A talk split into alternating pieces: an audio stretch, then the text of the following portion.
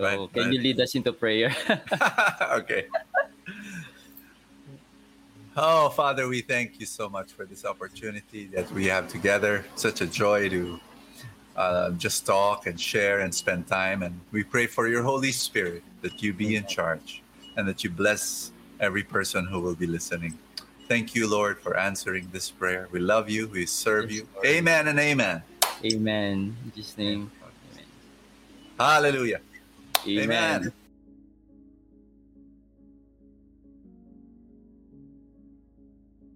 Hello mga ka-faith. Welcome again to, to our Storyang Katoliko. Thank you for always tuning in itong ginagawa nating uh, online evangelization. Maraming maraming salamat sa inyo mga ka-faith. And today, uh, we have a very special guest. And I'm so excited uh, dito sa ating may, magiging guest for today. Dahil finally, ayan, nagkaroon din po uh, ng time para po mapaunlakan niya tayo for this interview. And I'm sure uh, marami sa inyo ay kilala na itong ay pakikilala ko sa inyo ating guest for today. Sino bang hindi nakiki- nakakakilala dito? He's been a household name. Uh, pag sinabi yung pangalan niya, talagang kilalang kilala siya. He is a best-selling author, isang kilalang Catholic lay preacher. Personally, he, he is uh, my uh, spiritual mentor and my financial mentor through the Truly Rich Club. Without further ado, uh, please all welcome Brother Bo Sanchez. Ayan. yeah. Hello, Hello, Adrian. Brother Bo. Maraming maraming salamat po, Brother Bo, uh, sa opportunity na binigay mo para uh, mapaunlakan for this interview. Thank you. Thank you so much for inviting. Uh, it is my honor, my privilege to be in your show. Uh, Brother Bo, pwede po bang uh, i-greet ang ating mga viewers na nanonood po for today? Hello, Cafe. This is Brother Bo, and what a joy to be able to be with Adrian now. Um, It's some, you know, we just met uh, a few days ago, Yes. and he he served. He served the Lord, uh, gave gave God's word to uh, more than a thousand people, uh, and. Uh, Although I was not there because I was giving another talk in another place, Mm. um, ang balita sa akin eh, talagang na-bless maraming tao. Praise God. Amen. Praise God po, Brother Bo. Actually, baka na-bless, ah, dahil po sinabi ko kasi doon, yung wala ka kasi doon eh, di ba? Sabi ko yung na may dum- yung preacher na nagsabi nung talaga na-inspire ako yung sabi ko kamukha ako. Praise Ayan. God. Wonderful, wonderful. Yes po, brother. Actually, tinatawanan ko na lang siya ngayon pero nung mga at 13 years ago, talagang grabe yun. I mean, hindi ko po, hindi po ako makapaniwala that I was able to surpass that storm and crisis. At Praise God. your word, your inspiration, ah, sobrang, yun po yung na, na- naging tulong po sa akin para kumapit po kay Lord. Galing. Galing. Woo. Ayan. Ah, brother Bo, sa mga ating mga viewers po na hindi pa po alam yung naging background mo, ah, briefly, paano po nyo, paano nyo po nakilala si Jesus through our Catholic faith? Paano ka nagkaroon ng personal encounter with with the Lord po?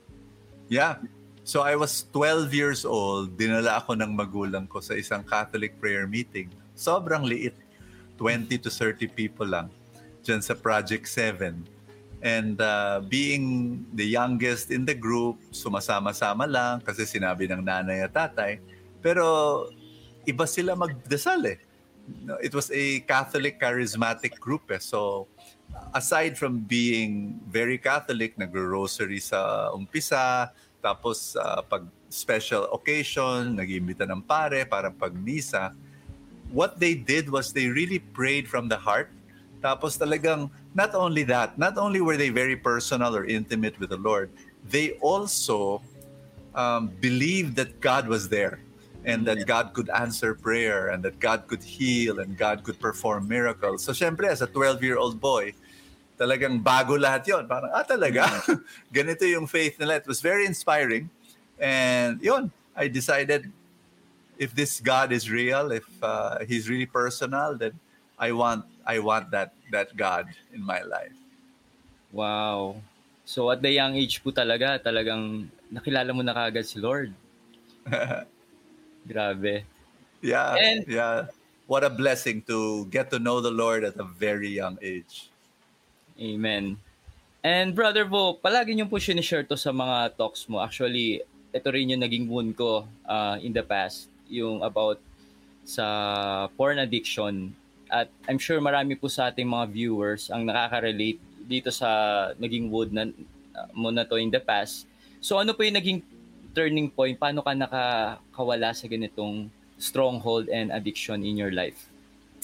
Alam mo, it, you know, the reason why I experienced that is it was really a lack of love.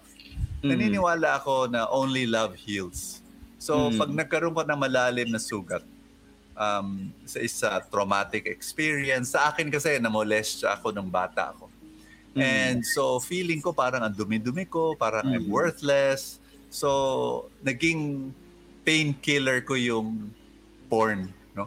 Mm. Kasi ang it was it was really a pain, a wound in my life na parang ah, hindi ako karapat dapat mabuhay, you know, I was uh, I was molested and it, it's really so traumatic. So painkiller ko 'yon, yung porn. So I would I would pray, I would ask God for forgiveness, tapos babangon, pero after three days, babagsak ulit, no? Tapos bangon, bagsak, bangon, bagsak. So repeat, re- repeat. It was a pattern. Mm. And I realized at a certain point na hindi ko mahal ang sarili ko.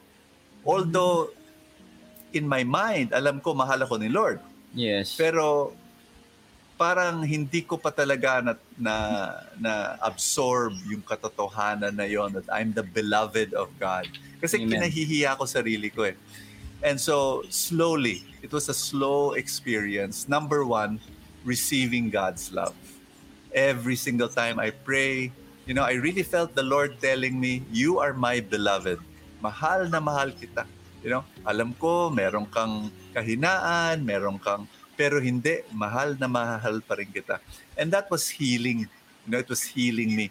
Grabe. Number two, Mm. I had to receive love from other people. So one of the things that I did was, alam mo pag may addiction ka, may bad habit ka, ma importante yung ano eh humingi ka ng tulong, no? So I would go to friends that I trusted and I would meet them on a regular basis. Tapos talagang sinasabi ko sa kanila, ah, pagdasal mo ako, meron akong pinagdadaanan, meron akong isang may porn addiction ako na gusto kong matanggal, you know? And I would I would go to them and alam mo ang kasalanan kasi you know, imagine the sacrament of confession, no? Yes. Diba? The the power of the sacrament of confession. Not only is it the power of the grace of God coming into your life, but also the fact that when you expose sin uh, Hmm. under the light, eh, lumiliit siya. Nag-shrivel up, humihina. No? And uh, so, I would go to confession. I would also go to some friends of mine na hindi pare, pero nagpapadasal ako. So it was really the community, the community that helped me get out of it. The last thing, uh, Adrian, is loving myself. So, yung kung mahal ako ng Diyos, eh ba't hindi ko mahal sarili ko? Ba't hindi ko Yes. eh ba't hindi ko mapatawad sarili ko? So it was it was that third step na I said, okay, I'll make a decision to also love myself the way God loves me, no? And yun, only love heals. So na nawala sa akin yung yung urgency to Mm. to the porn addiction, no? Nawala yung power niya kasi love healed me. Amen. Ang ganda nun, brother. But actually, totoo po yun. Uh, only love can heals kasi nakaka-relate ako dahil the more nagiging hard ako sa sarili ko noon, the more ako nafo-fall, pag ano masyado akong uh, nagiging legalistic sa sarili ko. Pero yung when I allow God to love me and yun yung accountability uh, and confession ay dun po ako unti-unting nakawala sa bandage. Beautiful. Wow. Last March 2021, nung in-announce nyo po, nagulat ang lahat nung ah, nagkaroon po kayo ng COVID at hindi po naging biro yung naging karasan, karanasan mo nun kasi nga yung near-death experience nun. And dahil doon nakagawa ka po ng librong itong Find Your Surrendered Place Pwede mo bang i-share sa ating mga viewers, uh, Brother Bo, ano yung naging experience mo, yung encounter mo kay, kay Lord noong mga panahon na yun? Alam mo, you know, I, I'll never forget that experience na mm.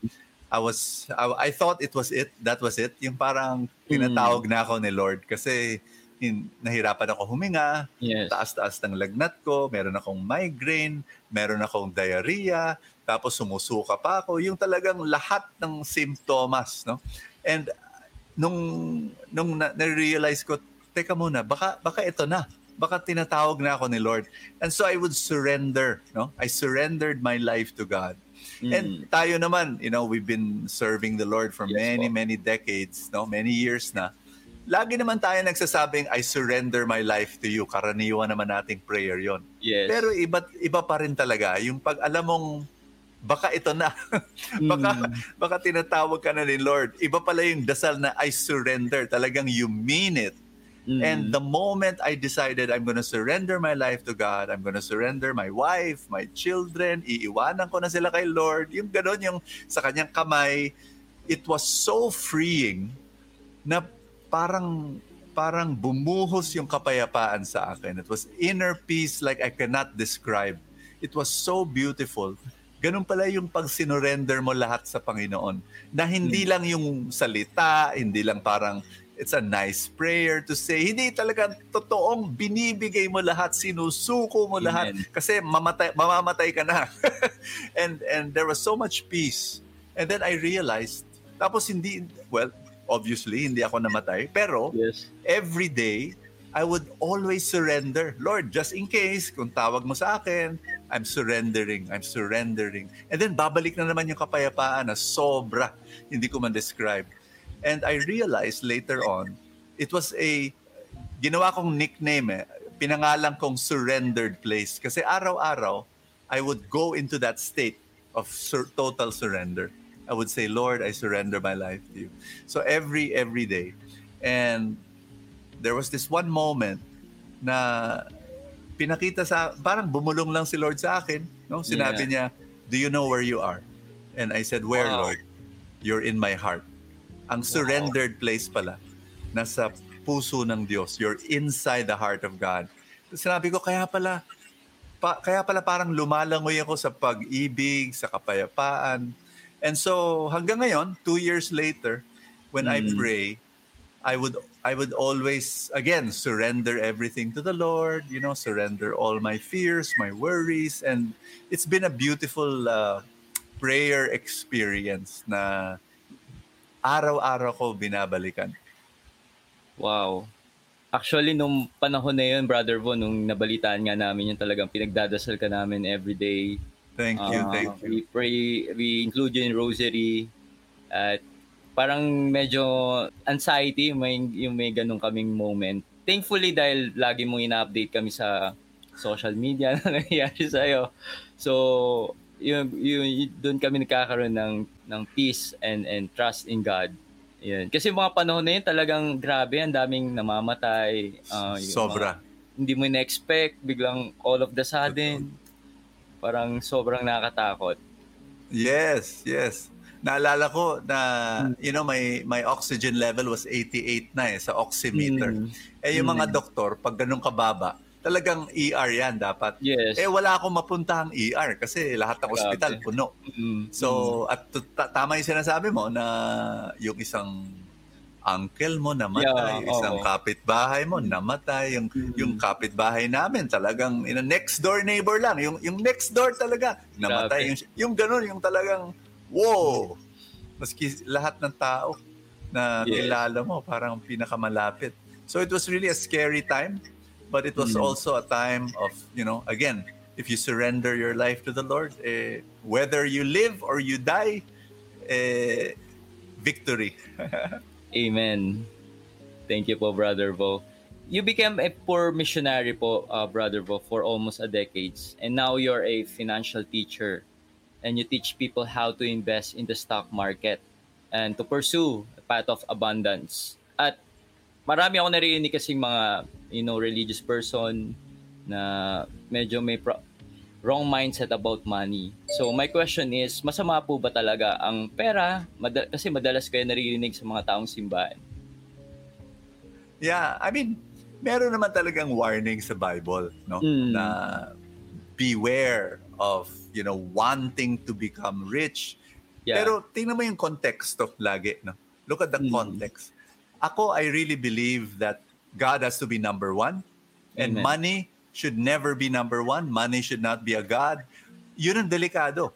If you make money the center of your life, at talagang you will be miserable, you will destroy your life, you will most likely destroy the people around you, destroy their lives Yeah. also. If you make money your number one. Because money is a cruel God. Talagang pag ginawa mong Diyos yan, cruel yan.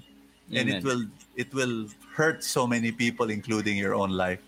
Ang gagawin mo, si Lord pa rin dapat. You know? Wag wag mong gamitin si Lord para yumaman. gamitin mo yung yaman para kay Lord.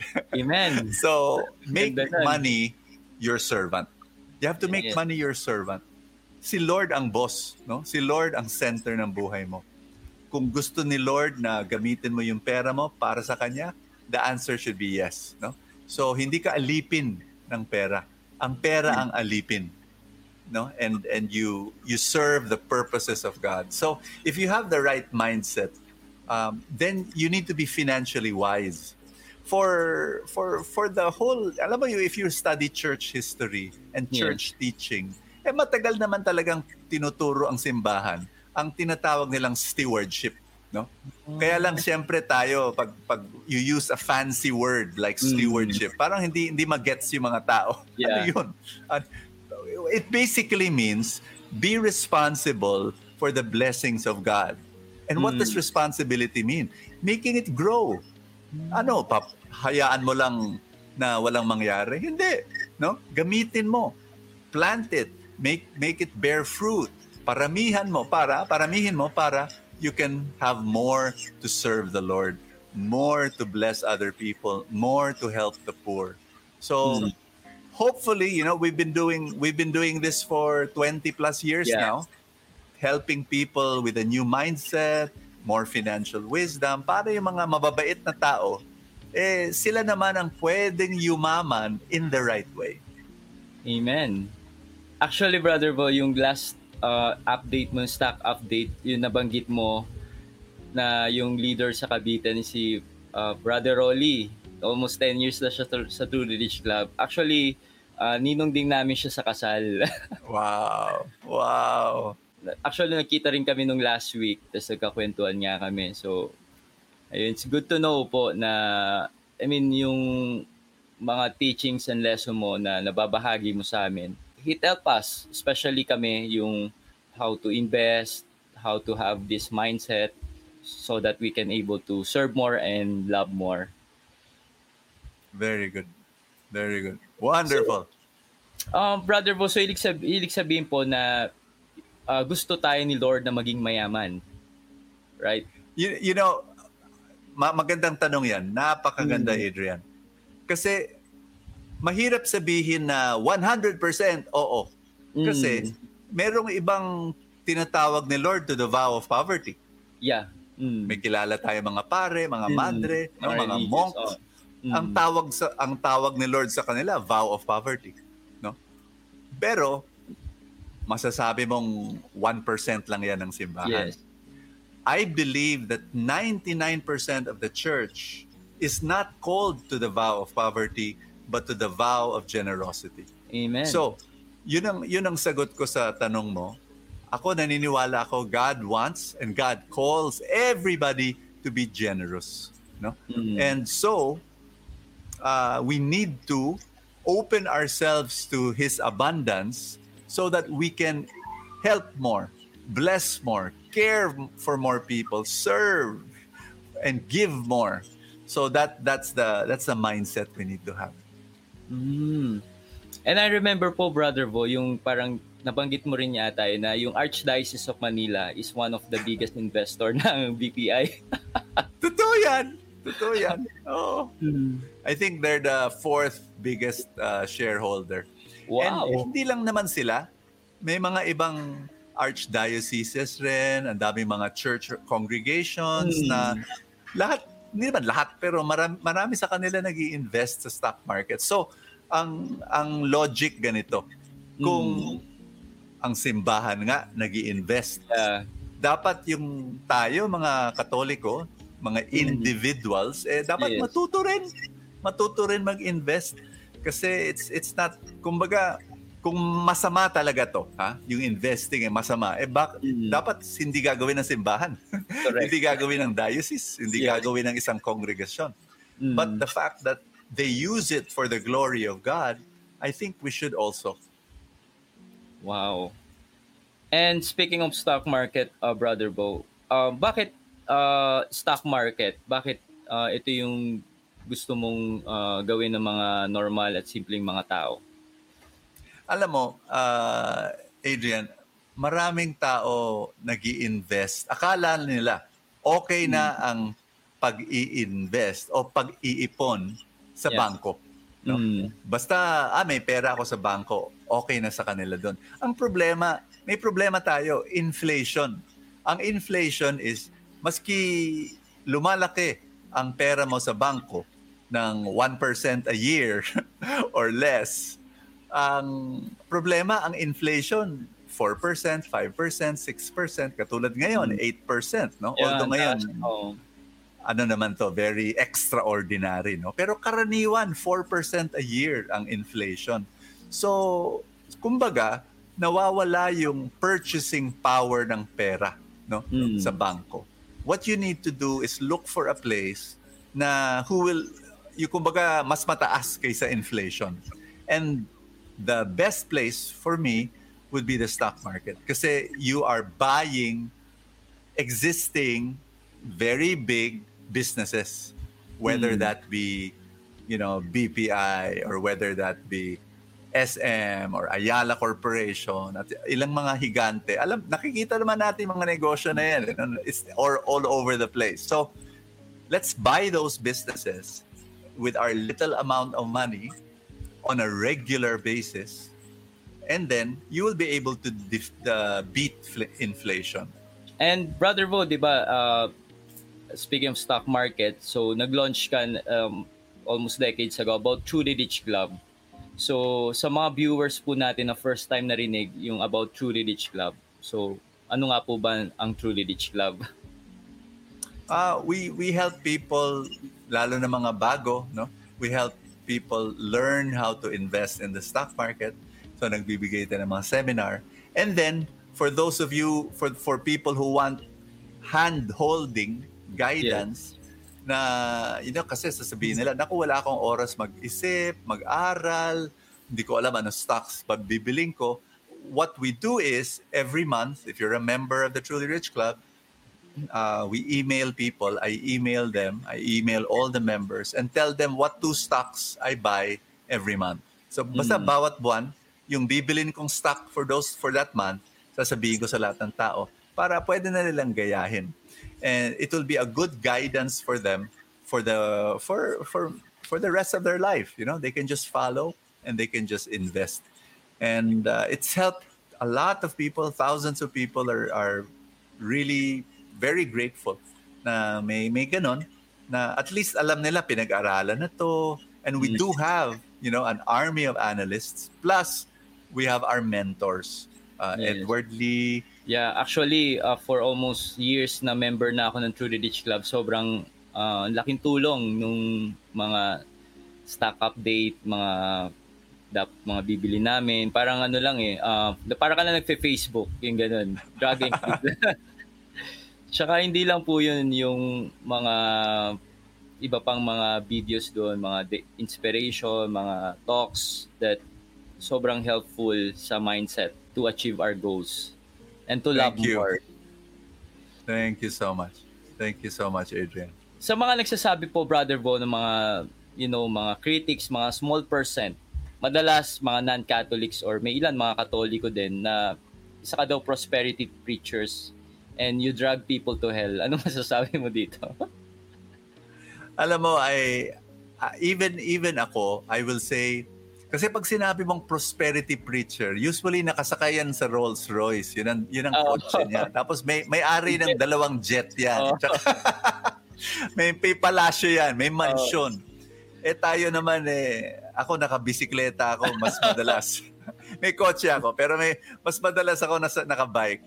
At, Oo. at ah, wala tayong mansion, wala tayong, no?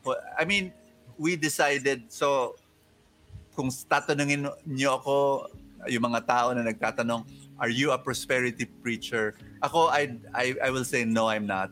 I, I would rather be known as somebody who's, who teaches something very practical, no? Napaka-practical, how to be a good husband, how to be a good father, how to be good in your job, how to invest, di ba? How to be healthy, exercise. Ga- Ganon yung mga teaching ko eh, na napaka-practical, no? And uh, using, of course, uh, a spiritual context, scripture, Catholic teachings, etc. Pero yun, napaka-practical. So, so I'm not. I don't. I don't think I am a prosperity preacher, uh, but I am somebody who teaches very practical things so that we can love the Lord, um, to have a good family here on earth, be be a blessing to other people, you know, be healthy physically, be healthy financially. Amen. Yes, actually totoo po yung brother bro kasi ako, ako personally, ako yung yung mga teachings mo, it helps me to to grow uh, my love for Jesus and to to the Catholic faith. Uh, which is I am forever talaga thankful and grateful. Uh, dahil doon po yun po yung naging motivation ko uh, to love God even more. Salamat, salamat Adrian and I congratulate you also for what you're doing because uh, you know through your show you're able to inspire a lot of people to also know their faith, deepen their Mhm. faith and appreciate our Catholic faith. So Amen. salamat, salamat sa ginagawa mo. Thank you din po, Brother Bo. And kung papipili po kayo ulit ni Lord, uh, would you choose to be poor missionary or a, mil- a millionaire missionary? Alam mo, I I I have so much joy uh, helping people now um, financially yes. through the businesses that we have, no? So meron tayong mga negosyo, marami tayong mga empleyado, and natutuwa ako doon. I'm able to, maski maraming problema. Alam alam mo naman ang is pag may negosyo ka, maraming problema araw-araw pero Yes. nakakatulong tayo eh. And uh, ako happy na ako doon. So you know, I'm not your your question is if given a choice, you know, mas gusto ko na to dito na nakakatulong tayo maski papaano we have 200 employees in our Amen. businesses so 200 families yan no Hmm. na we're we're very grateful Yeah. At sa mga hindi po nakakalam na ang dami yung mga mercy ministries na sinusupport uh, sa ministry and especially nung pandemic no brother Bo. So paano niyo po na-sustain yun? yeah it was it was by the miracle of the lord talaga Mm. uh, we were helping our mercy ministries Anawim Grace to be Yes. born Jeremiah etc dami-dami mga for the poor ministries tapos nung Mm. pandemic uh, ang dami ring gutom sa kalye so Yeah. Yeah. Nagpakain rin tayo ng mga Mm. tricycle driver, Mga jeepney jeepney driver, driver. na, na hindi pwede pumasada. Mm. So we were doing so many things. Talagang we had to dig deep. We had to dig deep. Pero buti na lang, ang dami ring taong tumulong pa. Amen. So it's true, you know, yung Anawim, uh, our home for the elderly and all of that, talagang nahirapan in the, in the three years ng pandemic. Talagang kumonte yung donations and all of that. Pero God is so good. We survived. And ngayon, uh, you know, people are giving again and we're, we really are very blessed. Wow. Amen. Hello mga ka-faith, short commercial lang. Kung sa tingin mo na na-bless at na-inspire ka sa content na pinapanood mo ngayon, dito sa vlog na pinapanood mo ngayon, dito sa interview na pinapanood mo ngayon, please consider supporting me in Patreon. Alam nyo mga ka-faith, when you support me in Patreon, ay matutulungan nyo ako na makapag-produce pa ng mga ganitong klaseng vlog at interview na alam ko na makakatulong sa inyong Catholic faith.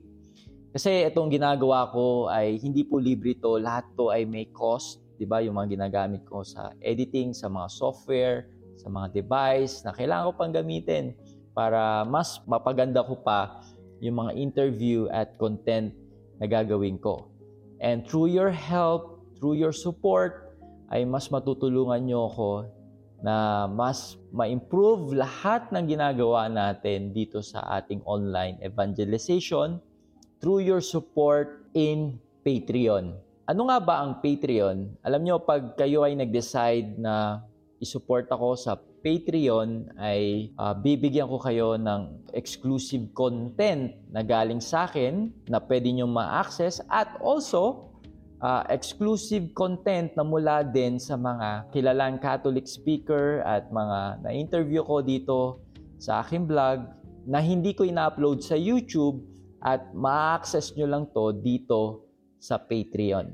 If you want to be part of my Patreon group, ilalagay ko yung link sa taas or sa baba ng video na to or dito sa mismong uh, vlog na to ilalagay ko yung details na yon kung paano ka pwedeng maging part ng aking Patreon group. Thank you so much. So pagpatuloy na natin yung pinapanood mo. God bless. Brother Bo, uh, mag-entertain lang po tayo ng question for our viewers. So from Sen Condolon Jr., Uh, for Brother Bo Sanchez, here are the question. Paano niya pinakalat sa buong Pilipinas at sa mundo ang The Feast? Paano niya, paano niya ito sinimulan? So, ang Feast nagsimula sa isang lugar lang. So, we started in, siyempre sa garahe namin, 20, 30 people, uh, 40 plus years ago. Tapos dahan-dahan, no, we started ang ang the, I think the strategy is always to raise up other leaders who will be able to build their own feasts. Kaya ang tawag namin sa kanila, feast builder. Mm-hmm. Um, and then meron siyang, ang isang feast builder, you know, he raises up other servants naman, yes. other preachers also, worship leaders. So, so parang you multiply yourself. So, I think that's what what, what we've done over the years. Uh, we, you raise up people who want to serve the Lord, who want to love God, and who want to also preach. Uh, parang may tawag sila to be able to do that as well. Amen. And Brother Bo, uh, bago po tayo mag-entertain pa ng ibang question, meron po palang gusto mag uh, bigay ng message sa'yo. Actually, uh, itong taon to, this is a, fr- a good friend of mine. Uh, kung di nyo po alam, Brother Bo, uh, isa po siyang dating member ng MCGI or or ang, ang dating daan. I'm sure, alam mo yun. At uh, meron siyang uh, gustong sabihin sa iyo, Brother Bro. Now, siya po siyang a proud Catholic na po ngayon siya. At meron na siyang program ngayon na Katuroang Katoliko na nagbibigay ng catechesis and apologetics wow. sa YouTube. Wow. So, ayan po, si Brother Gab. Uh, hello po, naririnig po ako? Yes, Gab. so, saya ko po kayo. Salamat po sa Diyos sa pagkakataong to. Ayan. Salamat. Uh, thank you so salamat, much po. Uh, maraming salamat po sa Diyos. Ayan. Teka, teka na. Tutuwa po ako. Ayan. Uh, actually, wala po akong itatanong. Uh, gusto ko lang po mag-message po sa inyo, Brother Bo Sanchez. At nagpapasalamat po ako sa Diyos, uh, sa inyo po, at uh, kay Brother Adrian Milag. Uh, Brother Bo, uh, ako po yung totoo po yung sabi ni Brother Adrian, ano, isa po akong dating uh, former MCGI. Uh, actually, ngayon po, uh, gusto ko lang pong uh, mag-thank you po sa inyo at the same time ay mag-sorry. Ayan, mag-sorry po kasi uh, hindi nyo po, baka natatandaan nyo pa po, uh, nung kasagsagan po nung 2020, uh, naalala nyo po noon, uh, inatake po kayo ni ano no, ni Brother Eddie Soriano. yung sa teaching nyo po about dun sa ano, yung uh, daily Bible reading, yes, yes, uh, not uh recommended, uh, uh, hindi required pero recommended. Ayan. Uh, uh, Noong mga panahon po na yon, uh, isa pa po akong fanatic nun. And uh, in, gusto ko lang din po sabi na I'm very sorry kasi noon uh, uh, totoo po yung ano niya eh. Di ba kinabukasan po noon nag nag-release kayo ng video noon about dun sa may full tank and then naramdaman ko yung ano yung yung pa, pagkilos po ng Diyos sa puso ko and I feel one of the toxic people na hindi nag-iisip just because of ano uh, fanaticism. Uh, yung nagdi-drip di ba? Yung, yung yung ano po na yan I think nag-work sa akin si Lord and as a Catholic nagsisisi po ako nun kasi hindi niyo po may tatanong is na mura ko po kayo noon di ba? Na na nare-realize ko po ya as Catholic na ang tindi nung toxicity sa puso ko hatred uh, towards other people just because hindi ka panampalataya at uh, sinanay kami noon sa MCGI na kami lang yung tama, kami lang yung sa Diyos, kami lang yung ano, without knowing yung, yung the truth behind that. And I do realize na uh, naging double standard yung MCGI na hindi pala plinay yung buong video po ninyo. Hindi kinuha yung context, no? Kinat yung video niyo dun sa part na yun na mali yung sinabi pala ni Ginong Soriano na kayo po ay nagdi-discourage na magbasa ng Bible nung napanood ko yung video, nagulantang ako and, and I felt very sorry. Kaya very sorry po, uh, namura ko kayo noon at uh, hindi po totoo yung sinabi ni Brother Eli Soriano noon na wala daw siyang personal na galit sa inyo and di ba nga po, inamon pa po niya kayo ng discussion at nagpapasalamat ako sa Diyos, hindi niyo pinatulan. Actually noon, uh, mara- matino siya sa public. Pero pagdating noon, uh, nung uh, nung aming pasalamat, which is not intended for broadcast, doon niya pa sinabi noon na kayo daw ay isang bobo. So, syempre sa amin, hindi masama yun eh. Yung pagmumura, hindi po masama yun eh. So, nagkaroon ako ng matinding hatred just because isa akong MCGI and you're a Catholic. And the worst is, dahil sa aking kamangmangan sa teaching ng ating simbahan, nakagawa po ako ng kasalanan. So, I'm truly uh, very, very sorry. Kaya po nung ako'y nagbalik loob sa Iglesia Katolika, ayan, uh, nagpapasalamat ako sa Diyos yung mga dating kinaiinisan ko na kapag hindi ako natawad. For example, si Father Darwin, ayan, si Brother Wendell Talibong, ayan, uh, public na publicly nag-sorry ako and um, uh, umawin po ako ng aking pagkakamali kaya nagpapasalamat ako sa Diyos talaga kay Brother Adrian. Nakausap ko po kayo just to say sorry.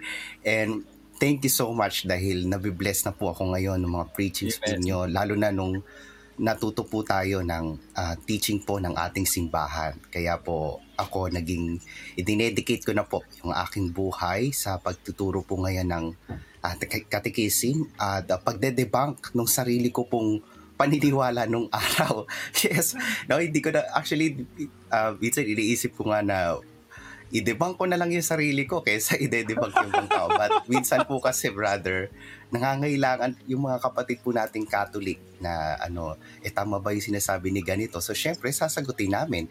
Pero mostly, uh, kung kinakaya ng pagkakataon, mas prefer kong i-debunk ko yung sarili kong paniniwala as former MCGI para ipagtanggol yung ating pananampalatayang katoliko at nag yung pagbabalik loob ko po sa simbahang katoliko is nagturo po sa akin na uh, unang-una po sa lahat ano be humble no?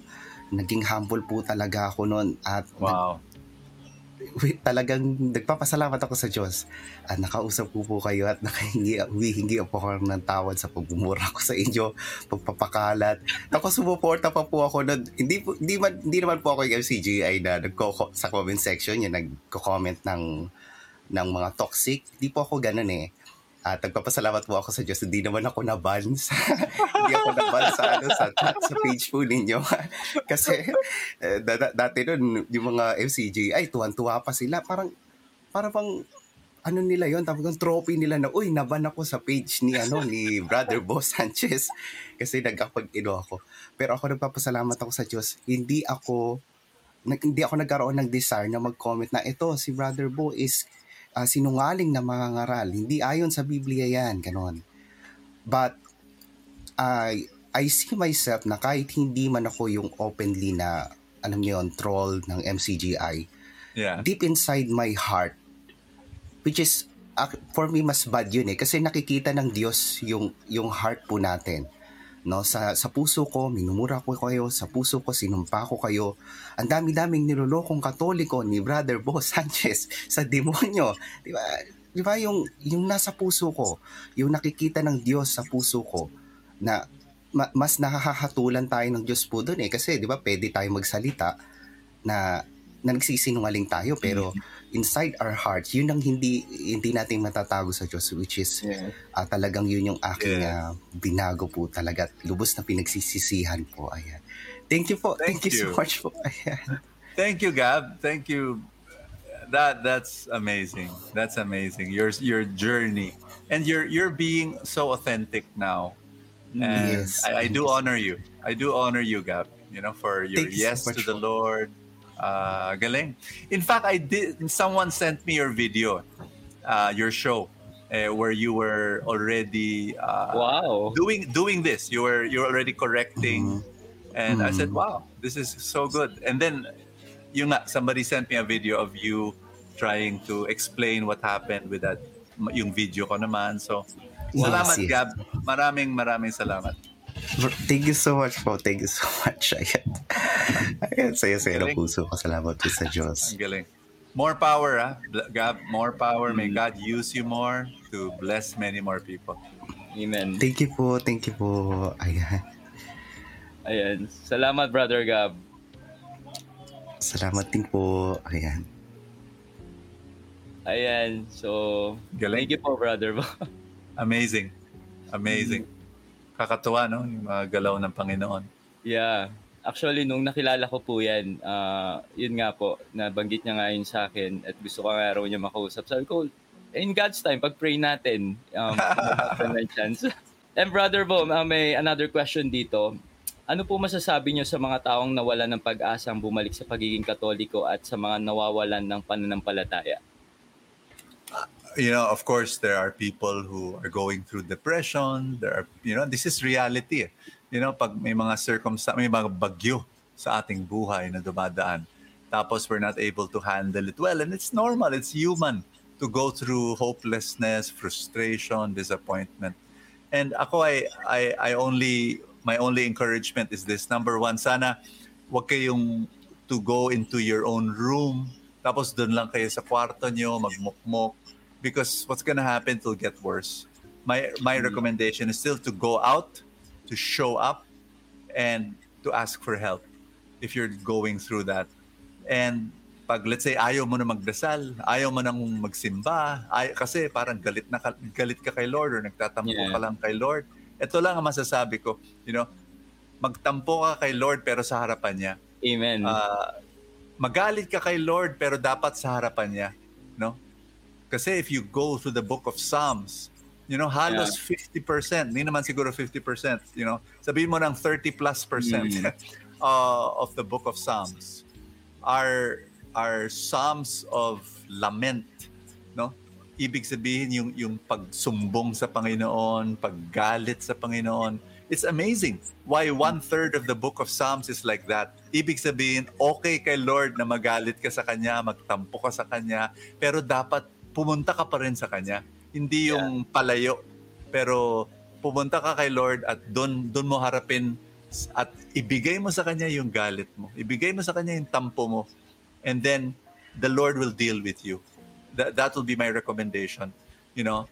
And then, seek out help. Seek out help, hopefully from uh, leaders, Catholic leaders, who will be able to answer your questions, will be able to, yung mga, yung mga tanong mo, you, know, you Mm. can go to Adrian, you can, you can message him, he, he will be able, or, or Gab, who was here a Yeah. while ago, you can talk to these people, no? Tapos, yung, these, these guys are, they'll listen, they'll try to answer your questions. Amen. And from uh, Sis Mary Despojo, ano po masasabi nyo sa rapture na sinasabi ng ating mga pro- kapatid na protestante? Ah, hindi po ba babalik uli ang Panginoong Jesus only judge only on judgment day based on our Apostles' Creed? Maraming salamat and God bless. um, dati rin ako naniniwala sa rapture. Ma- Ako rin. ma- kasi syempre, no, we're, we're, mag, pag, yung, nag, yung speaker eh, napakagaling magpaliwanag, charismatic, parang, oh, Mm. galing naman ito. Until I realized when I studied, uh, you know, theology, ay, Mm. well, ma- mali pa lang interpretation, ano. And uh, so, ako basta naniniwala ako na babalik ang Panginoon. That's that's what we believe in.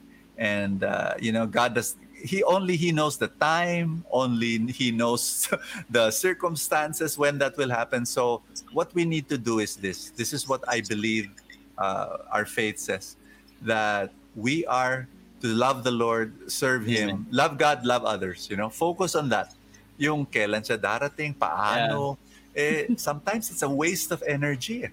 You know? Let's focus on ang daming ang daming ano, for example, ang daming poverty, ang daming spiritual poverty. Eh let's let's focus there. Let's serve the Lord there. From si Cynthia Manalo, pakisabi po kay Brother Bo, maraming salamat sa opportunity to serve sa mga Mercy Ministries ng LOJ. Thanks po. Thank you, Cynthia. Maraming salamat. And from Peony, ah, pakitanong po, ah, may tendency din ba na nahikayat siya ng ibang sekta at napaisip sa kanyang paniniwala na pagiging katoliko? Ah, alam mo, nagpapasalamat ako, Adrian. Maganda yung kapit ng Catholic faith sa akin dahil sa mga magulang ko, especially my mom. My mom was a devout Catholic and then tapos tsaka yung unang pagpasok ko, yung pagkakilala ko kay Lord in a personal way was in a Catholic prayer group na Mm. yung leader namin eh very very Cath- Catholic no so although very charismatic Yeah. very Bible based you know would preach the word of God in a very personal way but pero within the framework of the Catholic faith so siguro dahil dun ah, wala naman akong na may mga points sa buhay ko na ah no aalis na lang ako. Wa- walang ganun there, there was no point. There was only there I, w- I would get exposed di ba? I would have friends Mhm. who are pastors preachers pero natutuwa rin ako na many hindi naman lahat pero many of them were very respectful of my faith. Tapos we we would be able to work together. So yun ako'y nagpapasalamat kay Lord. Wow. From ah, Sir Reynan Telipana, ah, naging teacher ko to brother po. Nung high school. talaga sa panahon natin ngayon, mahalaga pa rin ang kampanin ng ating simbahan sa pagpapaunlad at paghubog ng moralidad at spiritual ng ating pamayanan. Pamayanan. Wow. Ngunit marami ang nakaka-misinterpret dito. Nariyang patikusin ng marami ang simbahan na pati raw ang mga usaping politikal, mapalokal o pambansaman ay pinag- pinaghimasukan daw ng mga pari. Kaya may mga politiko ang nagre- nagrereklamo hinggil rito. Matagal na raw hiwalay ang gampanin ng simbahan at ng pamahalaan. Makipaliwanag po sana sa marami ang konsepto ng paghihiwalay na ito ng simbahan at pamahalaan. Ang kaugnay ko pong tanong, ano, ano o ano-ano ang kahalaga ng ating simbahan sa ating pamayanan at kailan po ba o dapat po bang maghimasok ang ating simbahan sa mga usaping politikal? Salamat po. Reynante ba ang teacher mo? Yes, Reynante. Teacher Reynante. Galing naman. Kakatuwa yung tanong niya. Alinghaga ang mga salita. Oo, lalim. yung, yung separation of church and state, nagsimula yan nung panahon ng mga Kastila. The, nung panahon ng Kastila, no? The, there was unity between church Mm. and state. Kumbaga, yung Spanish government dito sa Pilipinas, saka yung simbahan, eh, iisa, you know? They're, Yeah. they're one. So they decided na ang da, kailangan may separation. Why? Kasi yung government, no, for for this is this is uh, very interesting. Akala kasi natin ang church uh, cannot hindi pwedeng maghimasok tama ba Tagalog ko? Manghimasok sa Manghimasok. simbahan. Actually, yung the separation, the law of separation of church and state was for the government na hindi manghimasok sa simbahan. Ah, It was the other way around dun, nung Spanish times. And uh, today, we say na the church, you know, has no voice for in terms of Yeah. politics.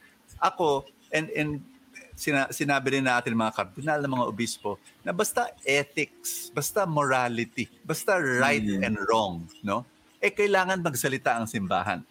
So, hindi to hindi para partisan politics. Iba 'yon.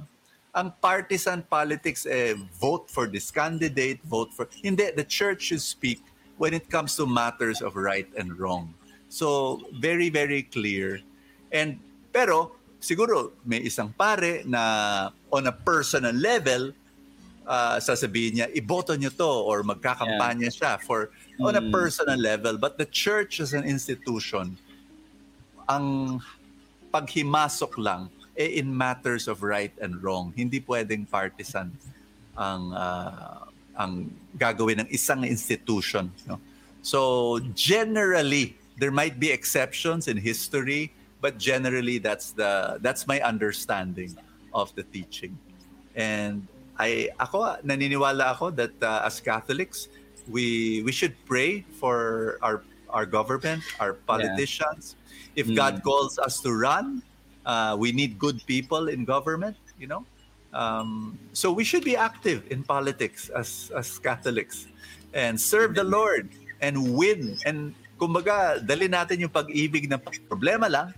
Of course, it's very very difficult. and uh, kailangan may may maliwanag na tawag kay Lord. Alam mo Adrian, yun ang yun ang tanong lagi sa akin ng maraming tao. Brother Bo, magpolitika ka. Yeah. Ang ang sagot ko, buti na lang wala akong tawag kay Lord para diyan. God did not call me. Uh, I thank the Lord. So hanggang ano lang tayo. You know, God called me to, of course, do mission work, ministry work. Mhm. And then God called me into business you know, to bring His love in commerce, in the marketplace. So yun yung tawag ni Lord sa akin. So I need to be true to that call. Yeah. We're grateful kasi tuwing uh, election, napaka-accepting mo sa lahat kung ano man, anong kulay nila. And nagbibigay ka lang ng recommendation. Ito yung, ito dapat yung characteristic ng leader. At yun yung gustong gusto ko sa'yo, Brother Bo, na hindi ka nagiging bias. Very fair ang when you preach on stage. Thank you. Thank you, Adrian. And from uh, Sis Weng, for Brother Bo, I, I have read some of your magazines and books since the 90s, and I believe you're one of the busiest man ever did. My question is, how do you manage your time, especially your prayer routine? Any tips? Thank you, Weng. Alam mo, the longer I am with the Lord, 40 plus years na, ang nakikita ko habang tumatanda ako, mas nagiging, nakikita ko yung importance ng prayer. Tama ka. So ang ginagawa ko, when I wake up in the morning, I meditate right away. Kasi totoo, you know, pag, pag ginawa mong second priority, o mamaya na yan, mamaya na yung prayer, ay nako, sa kabisihan ng buhay eh, mawawala talaga yun. So unahin mo lang, yun ang yun ang sa this is what works for me ah. so i don't Mm. know if, if it will work for everybody. I don't think so. But maybe for most people basta paggising wag muna cellphone. Yeah. wag ah, si Lord muna unahin mo si Lord yung yung pigilan mo sarili mo na op op op wag mo na yung cellphone. Let me pray. Maski ilang minuto lang. Spend time with the Lord you know? Whether that be you know getting the bible reading praying uh, and then during the day singit-singit lang ng konting dasal whether it be the rosary whether it be you know uh, papunta sa uh, pauwi from the office Yeah. makasaglitan lang sa adoration chapel ng five minutes lang. Yung ganong kaikli no? Ang laking tulong na yun sa buhay mo to be connected with the Lord. From Sis uh, Eliseo, uh, itanong ko lang sa kanya, Brother Adrian, sabi ng pari namin dito na ang Garden of Eden ay siya rin lugar kung saan pinapako si Kristo. Ang lugar ay tinatawag na Golgota dahil daw kung saan ng tao ay nagkasala, doon din daw tayo iniligtas ni Kristo. symbol. Yun ang symbolisms lahat yun. No? Hindi eksakto doon rin Yeah. ang Garden of Eden. No? Pero ang Biblia kasi matalinhaga. In fact, kaya tayo nagkakaproblema sa Bible. Uh, we we in, we read it too literally. Yeah.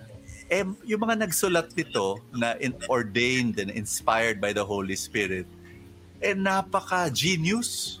Ang Mm. gagaling. So, kunyari yung Garden of Eden, no? Tapos, pag sinabi ng Garden of Gethsemane, halimbawa, you know, basta ang Hudyo, they they look for patterns, no? Ang tawag dito, design patterns. So, kunyari, Garden of Gethsemane, nasa gospel. Yung Yeah. Pag sinabing garden, uy, garden. So, ano yan? Garden of Eden. So, yung ganon, it symbolizes. Ha?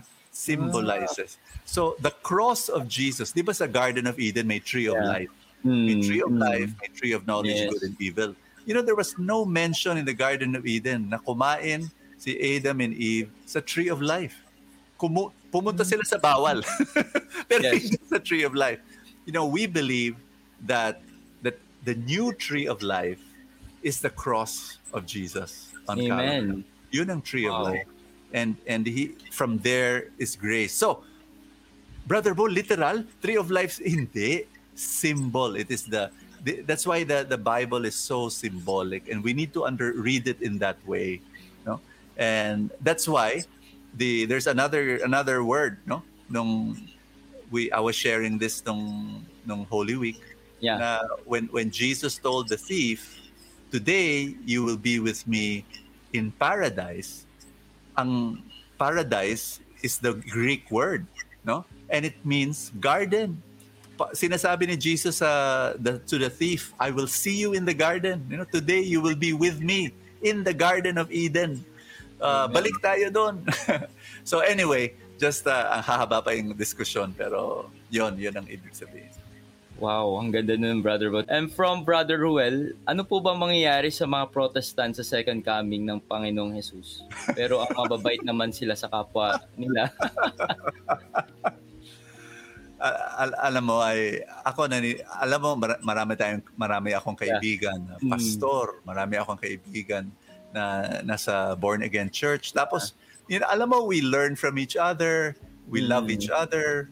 And so you know, and then ito we learn from each other. Ito yung na- nakakatuwa na siguro sanay si Adrian at si uh, Brother Gab ng ng yung mga anti-Catholic, no? Na mga umaatake. Yun, dun sila sanay eh. And God has called them to defend the church. Ako naman, I'm not in that sphere. Buti na lang, no? Siguro sinasabi ng Lord, hindi mo kaya yan, Brother Bo. ako, ako, yung mga kaibigan ko, eh, hindi anti-Catholic. They actually respect our faith and uh, they... So if you're gonna ask me what will happen to them, ako, Mm. naniniwala ako, we will be... In fact, this is the the church, the if you go to the Vatican II, you know, where you have the call for ecumenism, the call for... I really believe that uh, the the graces of the Lord continue to flow. Balik tayo Mm. sa Garden of Eden. If you read the book of Genesis, there are rivers of life that will that will descend to everybody. So Yeah. I I think I, I really believe in the grace of God, no? That he he will we will see each other and uh, under the lordship of Jesus. And tapos dun dun natin dun natin makikita yung ating ah okay uh, we have disagreements here and there Yeah. pero yung pala ito, ito na yung katotohanan. Wow. Actually, Brother Bo, um, yun nga sa mga anti-Catholics. Nung una, medyo ano talaga, uh, hot ka dyan para patulan yung mga yan. Pero alam mo, na-realize ko na later on, hindi mo na kailangan patulan lahat. Parang, it's better to be quiet. And because we we are the truth. And uh, I mean, we, we know the truth. At Yeah. parang, minsan gano'n na lang, ignore, parang block and delete. And mas peaceful lang buhay. Oo nga. Oo nga. mm. Yeah. There's Yeah, a they- ako ako I'm open to dialogue, 'di ba? Mm. Dialogue is better than debate. Mm. And how what's the difference between debate and dialogue? If there is the presence of humility in the Amen. parties concerned. So kung may humility, masarap yung dialogue eh. You know, Yeah. you're open, you're you're you're willing to agree to disagree, 'di ba? Correct. Okay lang naman yun eh na mag, magkaiba tayo ng paniniwala, you know? Mm. Mahal pa rin, we still love each other, yung ganun. Pero yung pag wala yung humility, ay nako, ang hirap. Yeah. Kaya nga na yung last na interview ko si Brother Arun Gog na, na, na-share niya nga na nagkaroon pala siya ng debate noon sa naging uh, leader ni Brother Gab kanina. So, nagulat ako. So, nagkaroon pala sila.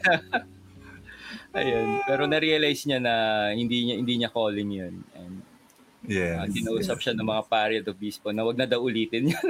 yes, yes, yes.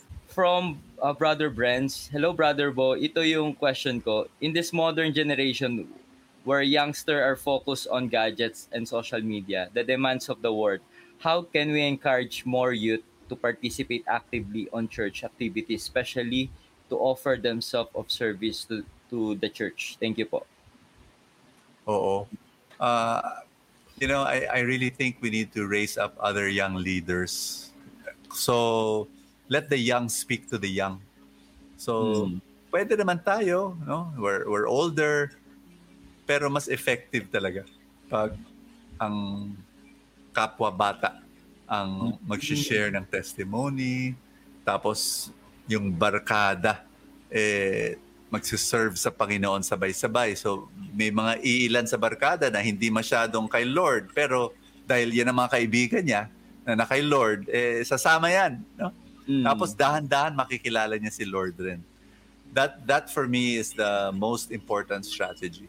So look for a few young people who are already serving the Lord and then equip them, raise them up and hopefully they'll be able to contaminate other young people. Wow. And from Brother Aurelio, what does the moon of, on the foot of the image of Blessed Virgin Mary symbolizes? The moon.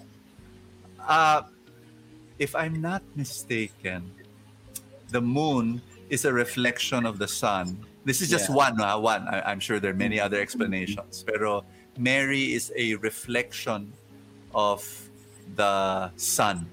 Di ba ang, ang moon does not give light, no? Mm. The moon is a re- bakit maliwanag yung buwan? Eh rine-reflect niya yung liwanag na galing sa araw. So Mm. if I'm not mistaken, that's what it means. There probably are other explanations that Mary does not give her own light. She simply reflects the light of Jesus to the world, which is also our call. No, this is also what we need to do. Amen. And last two questions from our viewers, uh, Brother Bo. How ex from uh, six being, how exactly did he teach his helpers to invest so that their Christian lives can be more fruitful? uh, 12 years ago, tinuruan ko sila mag-ipon muna. So, Mm. kailangan regular yung pag-ipon nila. Tapos, tinuruan ko rin sila magkaroon ng emergency fund. Yeah. So, hindi lang savings fund, kailangan may emergency fund. Kasi, pag hindi nagkahiwalay yon, pag may emergency, no, may magte-text galing sa probinsya, galing sa pamilya nila, oy, may sakit yung pinsan, ay, may, may sakit si lola. No? Yung savings, eh, yun ang ibibigay Mm. sa kailangan hiwalay. Kasi alam mo naman laging may emergency. Eh. So kailangan may savings ka for your future. Ang tawag ko retirement fund, no? Mm. Tapos meron kang nakahiwalay na emergency fund. So pag every three months, magte-text yan. May sakit yung si Lola o si ganyan. Oh, yun ang emergency fund mo. No? Pero wag mo gagalawin yung savings. So that's number one. The second thing is, yan, uh, you have to, ikaw mismo, uh, if you have helpers or if you have employees, kailangan ikaw mismo marunong ka mag-invest sa stock market para maturuan mo sila, no? Iga-guide mo sila or or ikaw mismo ang gagawa nun, no? You will invest for them and then ayan, you'll be able to help many more people. Wow. Actually, uh, tama po yung Brother Boy about emergency funds. Kasi natutuwa ko dyan eh, maraming beses na hindi ko inuuna yan. Inve- stock market lang muna kagad. Tapos dumating ako sa point doon na empleyado pa ako. Nung pag kinukulang ako ng pera, anong nangyayari? Bini-withdraw ko din yung, yung Oo. stocks ko na, pang tuition ng anak ko, ganyan. Yeah, So, yeah. Kaya natuto na talaga ako na inuna namin yung emergency funds nung may family na kami ngayon ni Jessie. Very good. Sobrang ah, helpful po siya. Very good. Very good. And from Sis Dory, uh, I want to ask about how would you live in a society of modern modern world and an old lifestyle living of religious culture? Is there big differences? Will anyone cope up or rather just be confused? Please answer. Thank you. Hindi ko magets masyado yung tanong pero if, I, if I'm not mistaken, I think it's just a matter of uh, living in a culture na Oo. let's say hindi masyadong God-centered Yeah. and uh, so parang ganun yung tanong niya no? And ako tha- that's the reality. You you live in a world na iba ang culture iba ang priorities. And tayo naman eh you all this is the reason why you always have to be in a relationship with the Lord. Mm. ultimately it's that you know? So you cre- you have number one you have a relationship with god. Number two you're connected to a spiritual community your counterculture. So kunyari sa sa labas ng mundo ah, ang karaniwan eh mur- murahan ah, plastic um, Mm. looking down at other Marites. people. Oh pero sa spiritual community mo at least you try. Hindi perfect pero at least you try na may paggalang may tulungan no? So hopefully that that counterculture will spread to the world And Brother Bo, uh, before I let you go, uh, baka pwede mong i-promote itong newest book mo sa ating mga viewers uh, dahil napakaganda nitong uh, bagong book na sinulat mo. Ayan. I'm very happy for that book because it's the first time that we get into the book of Genesis, no, Mm. which is the first book of the Bible, and it is the lens by which you read the entire Bible. The reason why hindi mo magets yung what's in Joshua, what's in 1 Kings, Yeah. what's in Isaiah, Jeremiah, you know, ang hirap intindihin ng Bible. Ah, baka hindi mo ginagamit yung Genesis bilang lente because that's how the Jews would read the Bible. They would read, they would use Genesis 1, 2, and 3 as their lens.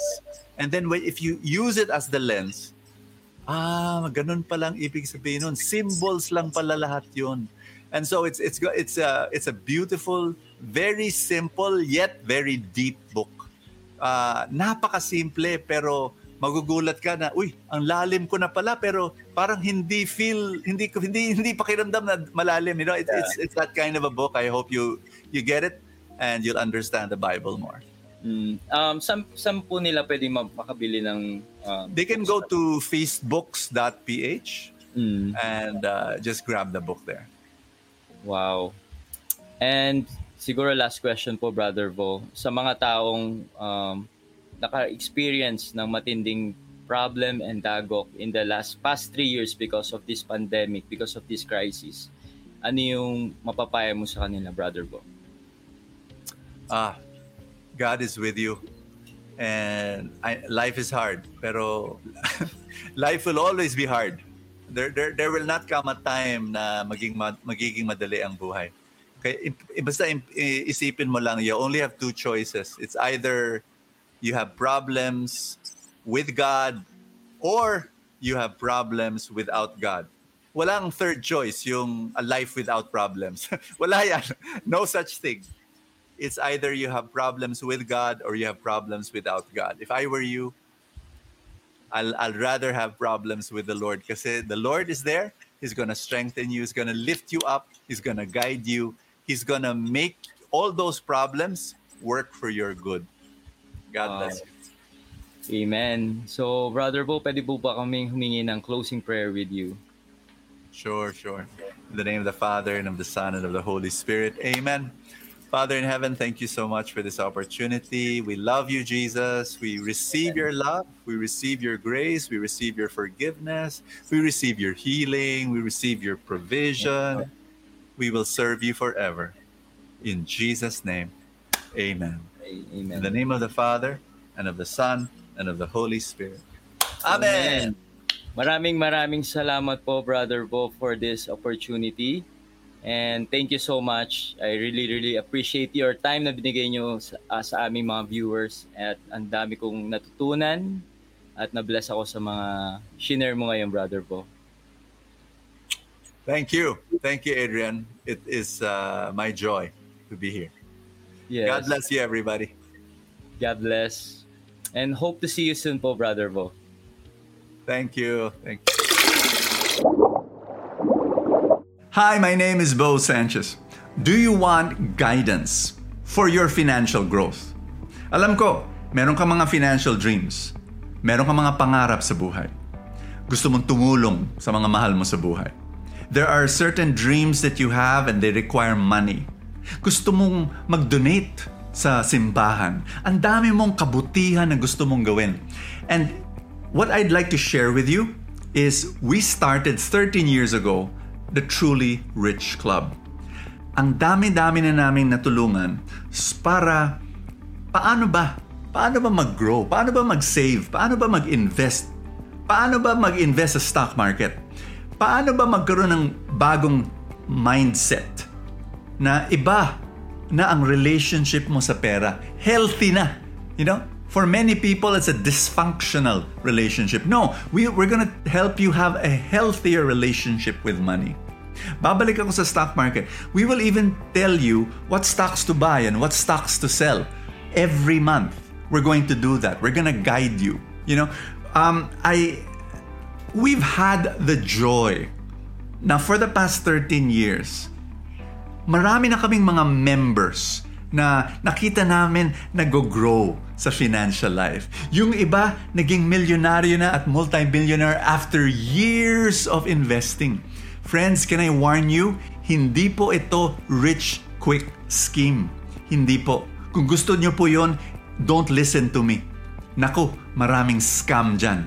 Delikadong delikado yan. Ito, napakabagal. Pero, may katahimikan at makakatulog ka sa gabi. Bakit? Yung pera mo that we will tell you, o doon mo ilagay, o dito mo ilagay, mga higanteng kumpanya na for the next 10 years, 20, 30, 40, 50 years, nandyan yan, hindi mawawala yan parang bula. I want you to know, ito yung gusto namin para sa iyo. Certain financial growth over time na may katahimikan sa puso. No? And, and I want to invite you, come, join us, investigate, learn more about the Truly Rich Club.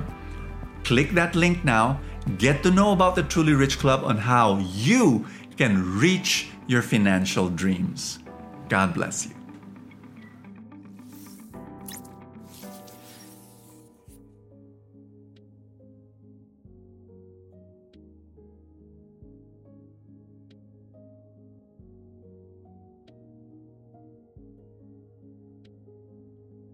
So that's it. Thank you for watching this video. I hope na na-bless at na-inspire ka dito sa aking vlog. Make sure na i-like mo at mag-comment ka sa baba ng video na to at mag-subscribe ka sa aking YouTube channel para lagi kang updated sa mga bagong vlog na gagawin ko. At huwag mo din kakalimutan na i-like ang aking page. So this been Adrian Milad encouraging you to live your life to the fullest. God bless you more abundantly.